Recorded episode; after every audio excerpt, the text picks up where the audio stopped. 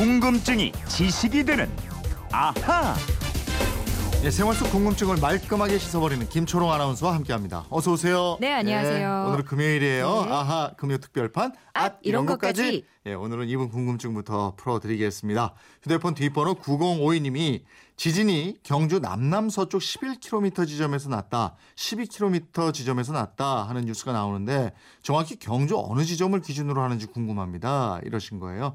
에, 여진이 지금까지 400번 이상 그때마다 발생 지점이 조금씩 달라서 그런지 이분 말고도 이 기준점이 어디냐 이런 문자 주시는 분들이 굉장히 많았어요. 네네. 어디예요?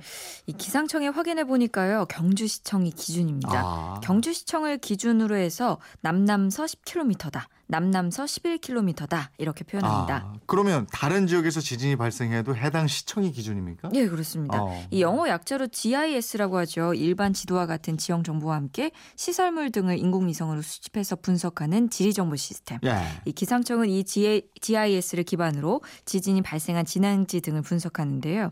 시청이나 군청 등 이 자치단체 청사의 중심에 좌표를 찍어서 그 지점을 기준으로 방향과 거리 등을 따집니다. 그렇게 되는군요. 전에 한번 얘기했는데 도로 원표라는 게 있잖아요. 네. 각 도시 간의 거리를 잴 때 기준으로 삼는 게 도로 원표. 이 도로 원표하고는 상관이 없나 봐요. 어, 그렇습니다. 이 도로원표는 도로의 기점이나 종점 또는 경과지를 표시하기 위해서 각 도시마다 설치하는데요. 주로 시청이나 군청 등에 설치하지만 반드시 그런 것은 아닙니다. 네. 예를 들어서 서울 같은 경우 광화문 내거리에 있는 교보 빌딩 앞에 이 도로 원표가 있고요. 부산은 부산시청 정문옆 화단에, 대구는 중구 경상 가명공원에 이 도로 원표가 있거든요. 네. 그러니까 지진 기준 이 되는 시청, 이 도로 원표하고는 거리상으로 약간 차이가 있습니다. 음, 그러니까 도로 원표는 각 도시 간의 거리 측정을 할 때만 기준점 역할을 한다 이거군요. 네, 맞습니다. 예. 고속도로 말고 국도를 달리다 보면 대전까지 30km, 부산까지 40km 하잖아요. 이 거리 기준이 되는 지점이 바로 도로 원표가 있는 곳입니다. 네. 만약에 기상청이 경주 남남서쪽 11km 지점에서 규모 3의 지진 발생 이렇게 발표를 하면 경주 시청에서 남남서쪽으로 11km 떨어진 곳이 에, 지진이 발생한 지점이구나 이렇게 이해하면 되겠어요. 네, 맞습니다. 예, 이번에는 휴대폰 뒷번호 2369님인데 예, 이번 리우 패럴림픽에서 황현대 성취상을 받은 선수들이 있는데요. 황현대는 어떤 분이길래 이렇게 이름이 붙은 상이 있는 건가요? 이 상의 취지와 함께 어떤 선수가 받게 되는지도 궁금합니다. 이러셨어요. 예, 어제 패럴림픽에 참가한 우리 선수들이 귀국했는데 황현대 성취상 네. 어, 이런 상이 실제로 있어요. 예, 있습니다. 네. 황현대.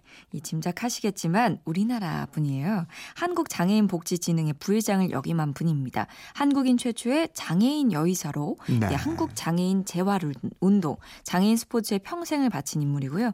지금도 평창 동계 올림픽 대회, 장애인 동계 올림픽 대회 조직위원회 위원으로 활동 중입니다. 아, 그렇군요. 그런데 어떻게 이분 이름이 들어간 상이 만들어진 거예요? 우리가 88년도에 서울 올림픽이 열렸잖아요. 네. 이때부터 올림픽이 끝나면 곧바로 장애인 올림픽, 패럴림픽이 열렸는데요. 음.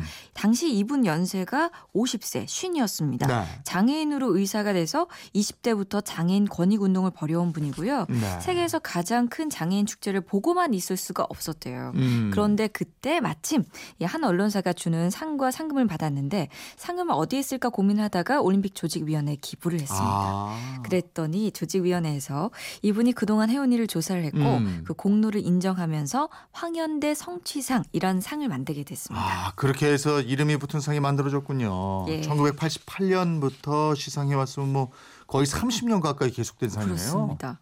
이 92년 바르셀로나 올림픽 때까지는 여름 패럴림픽 때만 시상을 했는데 96년 애틀랜타 올림픽 때부터 여름 겨울 패럴림픽 때 모두 수여하고 있고요. 네. 또 2008년 베이징 올림픽 때 더 확실하게 자리를 잡아서 이 상의 시상식이 폐막식의 공식 행사가 됐습니다. 어.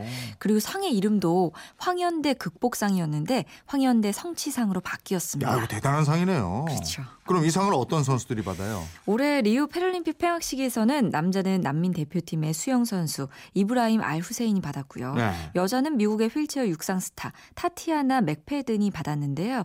투철한 도전 정신으로 장애에 과감하게 맞서면서 패럴림픽을 빛낸 남녀 최우수 선수에게 줍니다. MVP상이라고 보시면 될 것 같아요. 아. 예, 또 황현대 선생은 이 상을 수여하기 위해서 여름과 겨울 장애인 올림픽이 열릴 때마다 폐막식 무대에 섭니다. 국제 스포츠 대회에서 한국인의 이름을 이름을 딴 상, 이 황현대 성취상이 유일한 거죠. 아, 그렇군요. 의미도 아주 깊고 정말 대단한 상인데 우리가 잘 모르고 있었어요. 네. 황현대 성취상 잘 기억하면서 에, 국내에서도 장애인이 더욱 당당한 우리 사회 구성원으로 성취할 수 있는 그런 사회가 만들어졌으면 싶습니다. 에, 이번에는 휴대폰 뒷번호 3199님인데 마트 과일 코너에서 레몬 앞을 지나가는데 침이 저절로 막 고이더라고요. 레몬뿐이 아니고 신김치를 생각해도 침이 생기는데 왜 신 음식을 보면 침이 고일까요? 이러셨어요. 김철홍 씨는 신 레몬이나 신김치 잘 먹어요? 어, 잘, 잘 먹는 편인데 네. 지금 레몬이라고 얘기만 들어도 입에? 침이 고였네요. 왜 그럴까요?